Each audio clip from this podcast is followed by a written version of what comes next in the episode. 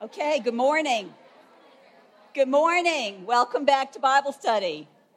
It's exciting to see so many new faces here, people who haven't been in a while. We're so glad to have you. For those of you who have been, welcome back. Um, let's pray and get started. Oh, Father, we thank you so much for your goodness to us. We thank you that you've preserved your word and that you've given it to us to change our hearts. Father, help us not just to gain more knowledge, but to actually change from what we learn about your love. We ask this in Jesus' name. Amen. So, we finally reached the end of the beginning of God's story. This is the last of the first five books of the Bible. It's called the Pentateuch, which means five books. Um, it's also called the Torah in Hebrew. Torah means law. When you hear Jesus or the Pharisees referring to the law in the New Testament, this is what they're talking about the first five books of the Bible. The Pentateuch was written by Moses, and you might be surprised to know that there's some controversy about that. Was it really written by Moses, or was it really written much later? We're going to believe God's word on that one. Um, all five books say that Moses wrote them. And Jesus said that Moses wrote them. So we're going to go with that. They were written by Moses. Before we get started into Deuteronomy, I want to do a quick review of where we are in God's story. Several years ago, we began our journey through Genesis. How many of you were here for Genesis? Ooh, not many. Okay. Well, some of us began our journey in Genesis. God created the heavens and the earth and everything in them by just saying, Let there be, and there was. God created man and woman, Adam and Eve, in his own image. And he gave them the mandate to rule over all of creation. He gave them joyful fellowship with himself, and they were to live in grateful obedience to his commands. We don't know how long this happy state continued. But in Genesis 3, we see the serpent step into the picture. Adam and Eve turned their attention from God to the serpent, and they disobeyed God's one and only rule not to eat from the tree of the knowledge of good and evil. At that point, all of mankind, every future generation, was plunged into darkness and disobedience and sin. They were separated from fellowship with God. Now, this was not a surprise to God. Ephesians 1 4 tells us that God's purpose from before he even created the world was to choose for himself a people to be in Christ.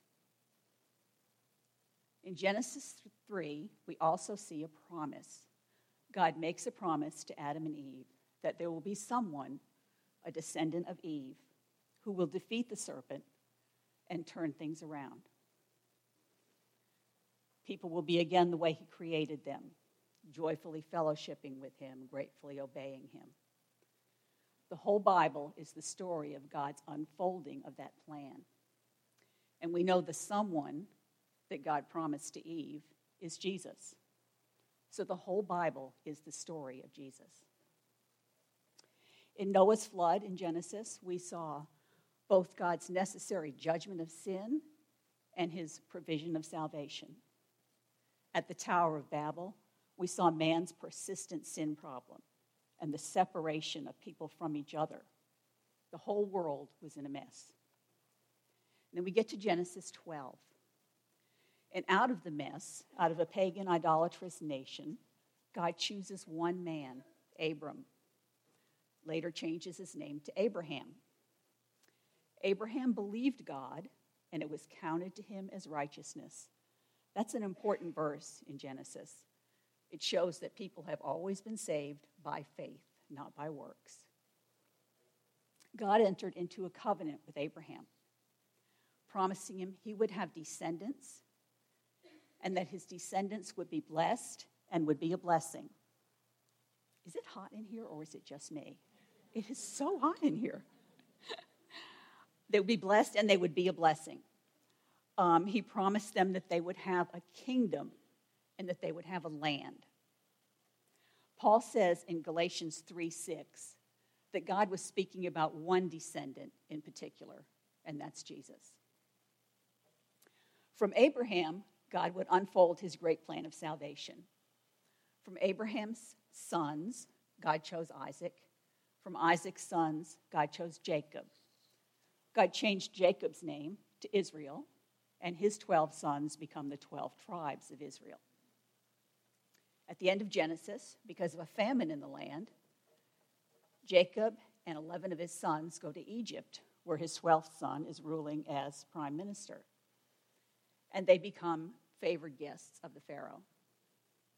But as Exodus begins, things have changed. There's a new Pharaoh in town, and the Israelites are now oppressed and mistreated as slaves. The Bible tells us that God heard their cry and remembered.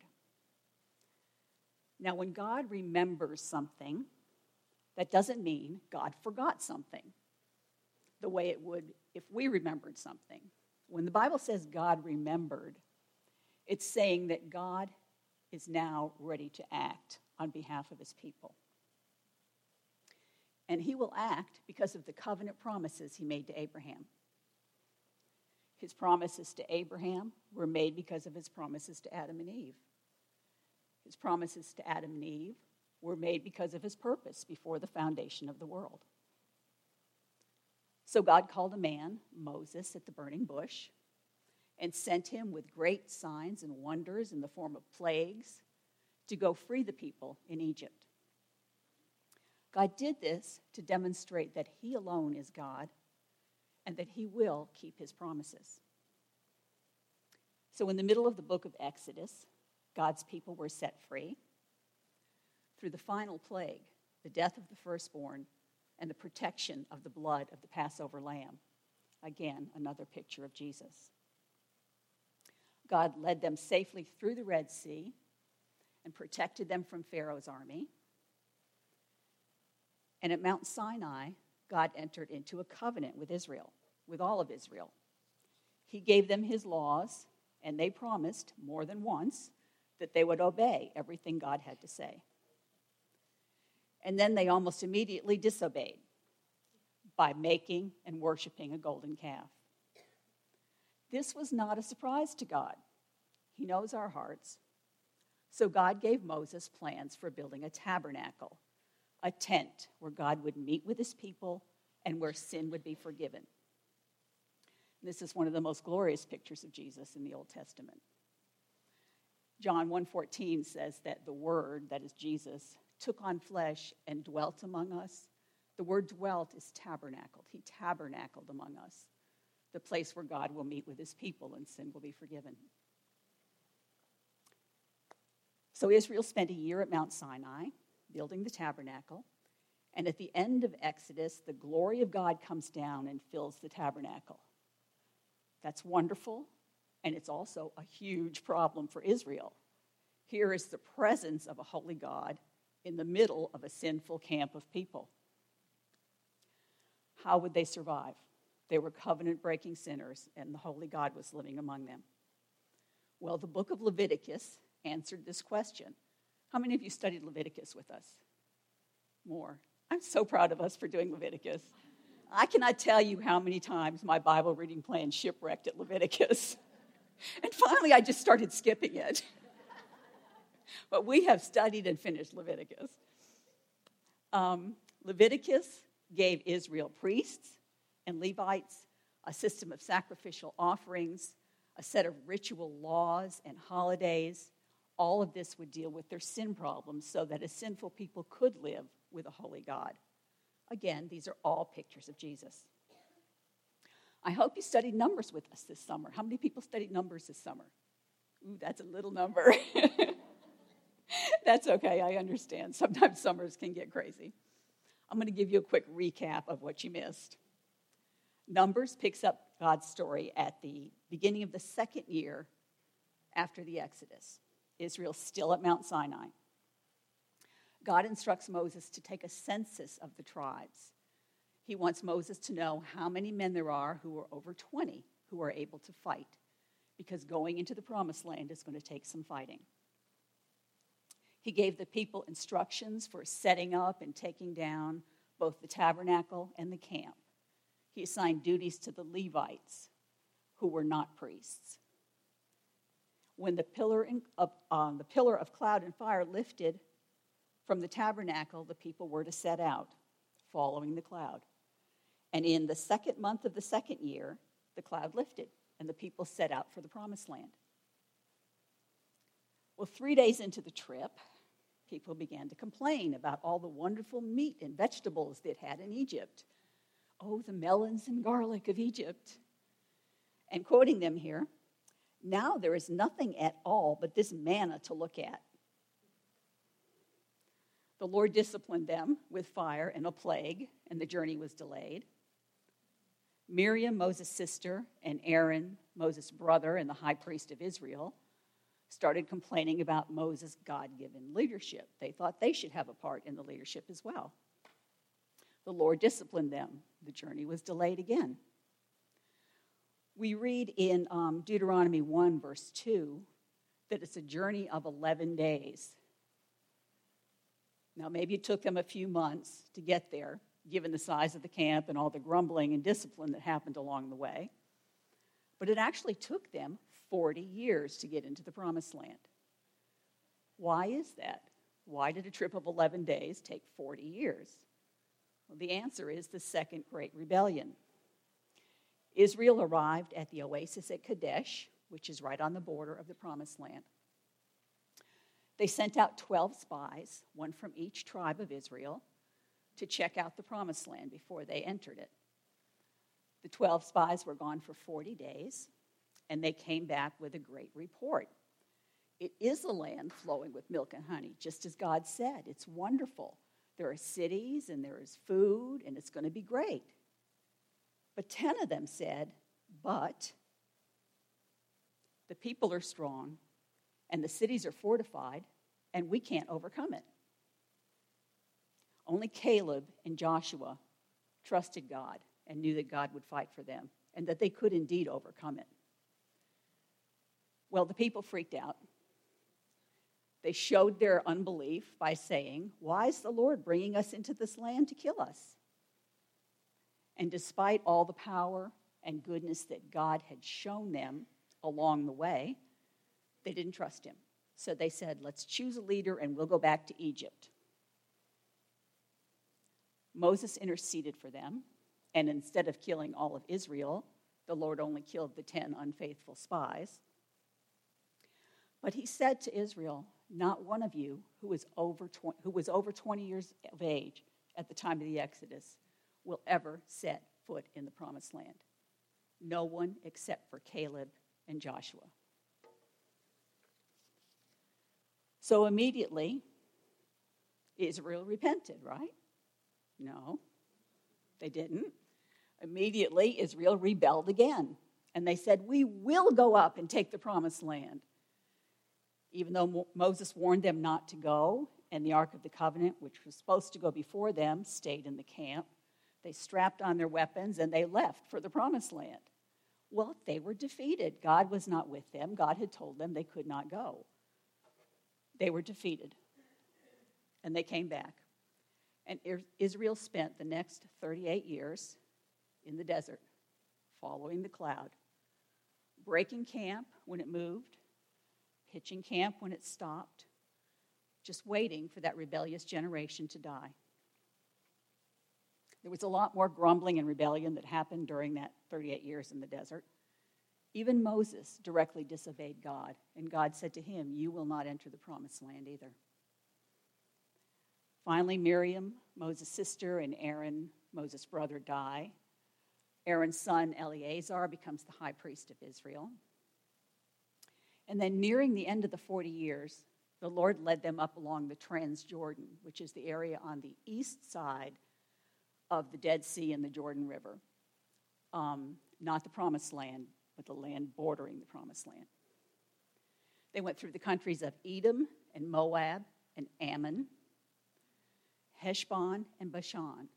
Today, that's Jordan and southern Syria.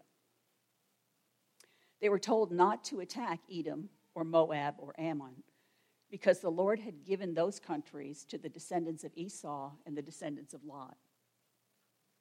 They were attacked by various other kings along the way, and they were victorious in battle because they were doing what the Lord had said them to do, and the Lord fought for them. At least they were victorious until Balak, the king of Moab, hired a prophet, Balaam, to curse Israel. If you missed this story, this is where the talking donkey is. I'm sorry you missed it. This is a good story. Balaam was physically unable to curse Israel because he could not curse a land that the Lord had blessed. But Balaam had another idea.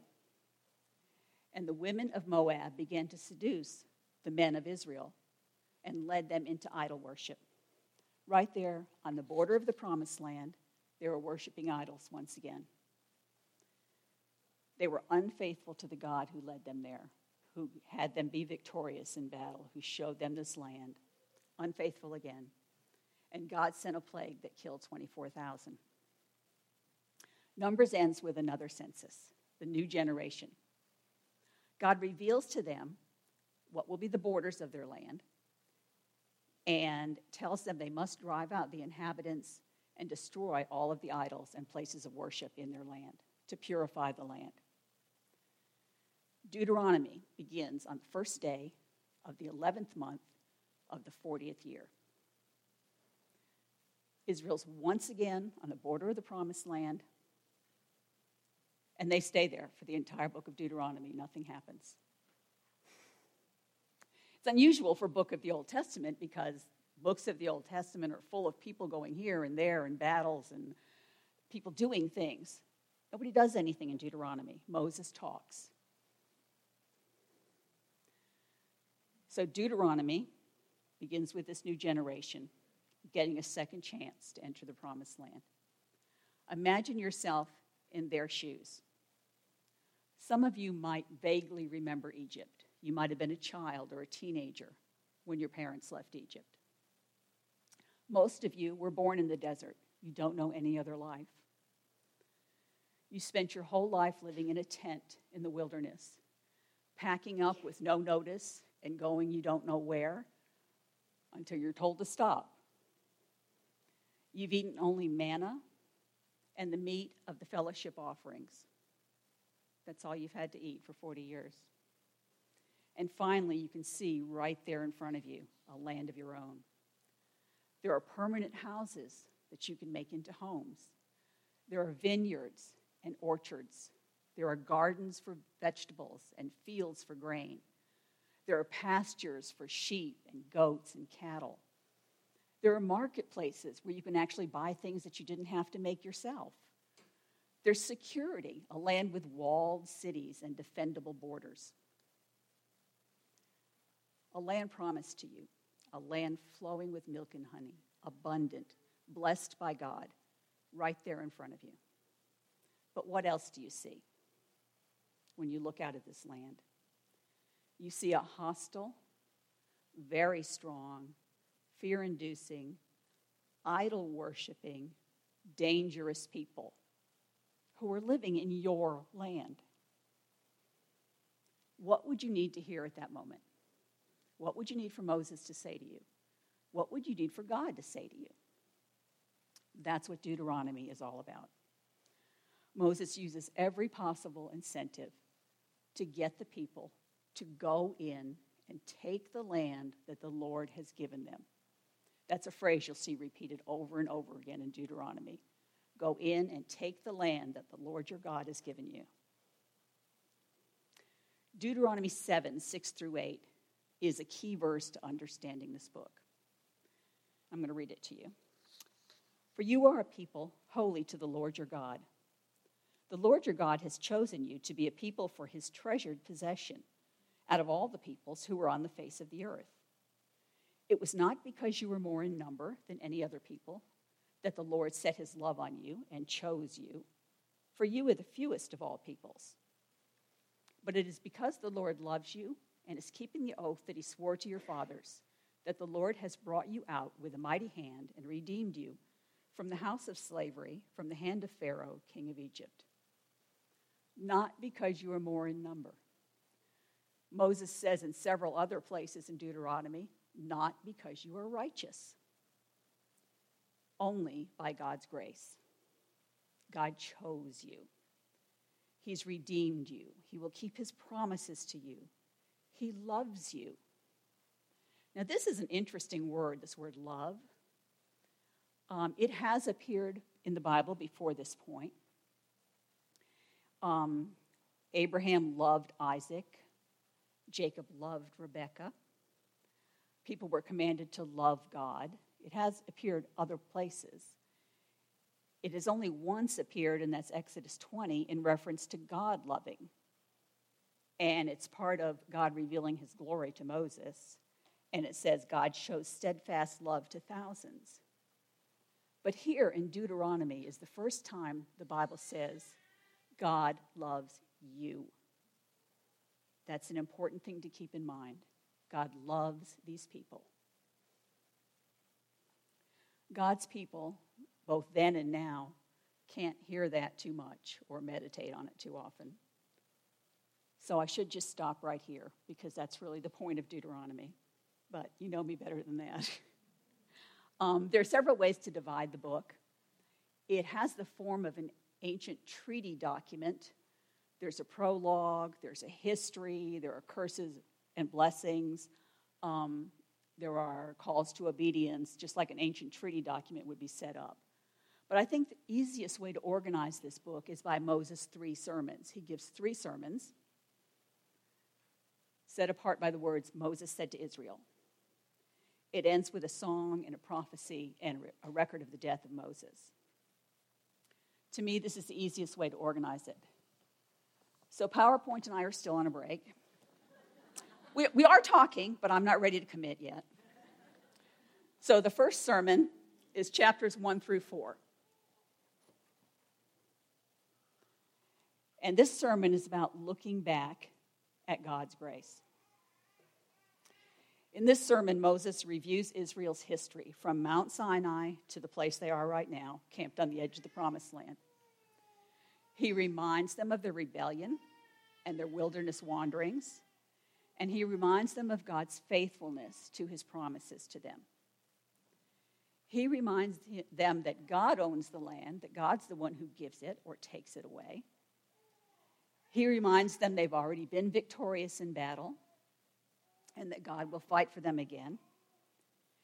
He reminds them about their tendency to idolatry and reminds them that God alone is God. He reminds them of their covenant obligations They've already said they will obey this covenant, they've entered into it. Some of the key words you'll see in this section and, and actually throughout the whole book are remember, do not forget, lay it to heart. The people are to keep those things in their heart, to treasure them and remember them. So the second sermon starts in chapter 5 and runs through chapter 26.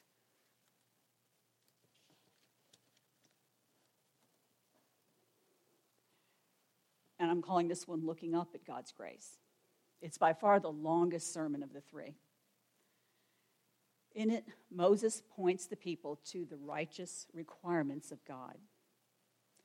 He reminds the people again of the covenant they've entered into, the commandments to which they have already agreed. He reviews the Ten Commandments and many of the other laws. There are some old laws that he expounds upon and some new ones that are added. Um, let me just include a warning right here about the laws. Some of them may seem bizarre or even a little barbaric to you. We're looking back from the 21st century on a very ancient people. These laws were very, very, very consistent with the laws of the nations around them and a step better than what the other nations are doing. You need to keep that in mind. You also need to keep in mind what God is doing. God is bringing his people into his land, building for himself a nation where his word will be lived and protected and obeyed and learned and kept until such a time as he's ready to send the Messiah. So some of these laws are with that point in mind that God's word needs to be kept. This section also includes the Shema, Deuteronomy 6 4 through 9. Uh, the Shema contains the commandment Jesus said was the most important commandment. You shall love the Lord your God with all your heart, and with all your soul, and with all your might. Moses calls Israel to remember who they are redeemed slaves, unrighteous, stubborn people who continually provoke God, and idol worshippers deserving death. And he calls them to remember who God is God of gods and Lord of lords, mighty and awesome, the God who has chosen them and redeemed them and provided for them and led them and fought for them and made promises to them and who will love them. He warns them over and over again about their pride and their idolatry. He calls them to love and serve this gracious God in the way He's commanded, in the place He will choose when they go into the promised land, to hold fast to Him and to obey. Key words in this section are listen or hear, and it doesn't just mean let the words come into your head. Like when you say to your child, go clean up your room right now, and your child sits there, and you say, Do you hear me? You don't just mean do the words go into your ears, you mean why aren't you getting up and doing it? Listen and hear has the idea that and obey attached to it. Um, obey, do, keep the commandments are also words that you'll see repeated over and over again. So, Sermon 3 starts in chapter 27 and goes on to chapter 33. And that sermon is about looking ahead to God's grace. In this sermon, Moses talks to Israel about entering the promised land. Again, he calls Israel to remember their covenant blessings for obedience and curses for disobedience, to choose life and not death, to choose good and not evil. He reminds them of how they're to live in the promised land in a way to display God's glory to the world. Moses encourages Israel again that God will go before them and destroy the nations. He says, Be strong and courageous. Do not fear or be in dread of them, for it is their Lord your God who goes with you. He will not leave you or forsake you. Do not fear or be dismayed. Then comes the kind of discouraging part. Moses says to Israel, I know how rebellious and stubborn you are. In the days to come, evil will befall you. You will, because you will do what is evil in the sight of the Lord, provoking him to anger. Moses tells Israel that when they fail, if they will turn to God in repentance and obedience, God will have compassion on them and restore them. And there's a most wonderful promise here in chapter 30. The Lord will circumcise your heart and the heart of your offspring, so that you will love the Lord with all your heart and with all your soul and live. It's a promise of the new covenant. Moses reminds them that he himself will not be able to enter the promised land, and Joshua is commissioned as the leader of Israel. And then Moses teaches them a song given to him by the Lord. The song will not only help Israel to remember but it is a warning to them not to fall into the old ways. And it's a witness against them when they disobey. Then Moses offers a prophetic blessing to the, 12, to the tribes of Israel. And this blessing ends in a great praise to God for his grace and faithfulness to Israel. So Deuteronomy ends with a record of Moses' death. That's chapter 34. Now, I told you Deuteronomy was written by Moses. Clearly, chapter 34 was not written by Moses, he's dead. Um, possibly recorded by Joshua or Eleazar, the high priest. Possibly not added till later, maybe by Samuel or Ezra. We don't know who added chapter 34. But God has preserved it as part of his word, so we can trust that it is a true account of what happened. We don't need to worry really about who wrote it. So, Deuteronomy is the continuing story of a faithful, gracious God working out his purpose from before the foundation of the earth. His promises to Adam and Eve, his promises to Abraham, and his promises to us. Why is Deuteronomy relevant to us? Well, if you did numbers this summer, you probably read what I wrote in the blog, but I'm going to say it again. When I look to these Israelites from the time they left Egypt to this point, I'm tempted to roll my eyes and shake my head and say, just do what God says. What is the matter with you? And then the Holy Spirit convicts me of the log in my own eye and my prideful heart. Um, how often do I grumble and complain about what God has given me or about what God hasn't given me? How many times do I fail to express gratitude to my God who has chosen and redeemed and blessed and sanctified and called and loves me? How many idols do I create in my own heart in the place that rightfully belongs to God? How often does my fear and anxiety show that I'm really unbelieving? How often do I defy God by deliberate sin? Well, I got to tell you, all too often, more than I want to say, even. If you're anything like me, maybe you do the same. We serve a gracious, merciful, loving God who is on display in Deuteronomy. We need the warnings, we need the reassurance. We need to go and take possession of what God has given us. God didn't abandon Israel when they were unfaithful to him in the wilderness. He didn't abandon Israel when they were unfaithful to him in the promised land. And he won't abandon us on our pilgrimage through this life. I need to hear that. God is a faithful father who will always keep his promises. I want to quote um, Hebrews 8 for the ending here. For when God made a promise to Abraham, since he had no one greater by whom to swear, he swore by himself, so that by two unchangeable things, in which it is impossible for God to lie, we who have fled for refuge might have strong encouragement to hold fast to the hope set before us. We need that strong encouragement to hold fast to the hope set before us. Let's pray. Father, you are a good and kind and gracious God, and we would know nothing about you except what you've revealed in your word.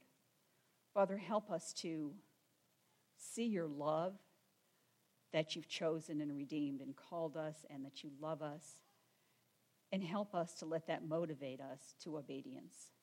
Father, we thank you for your word. We thank you for Jesus, and we thank you for yourself. We pray in Jesus' name.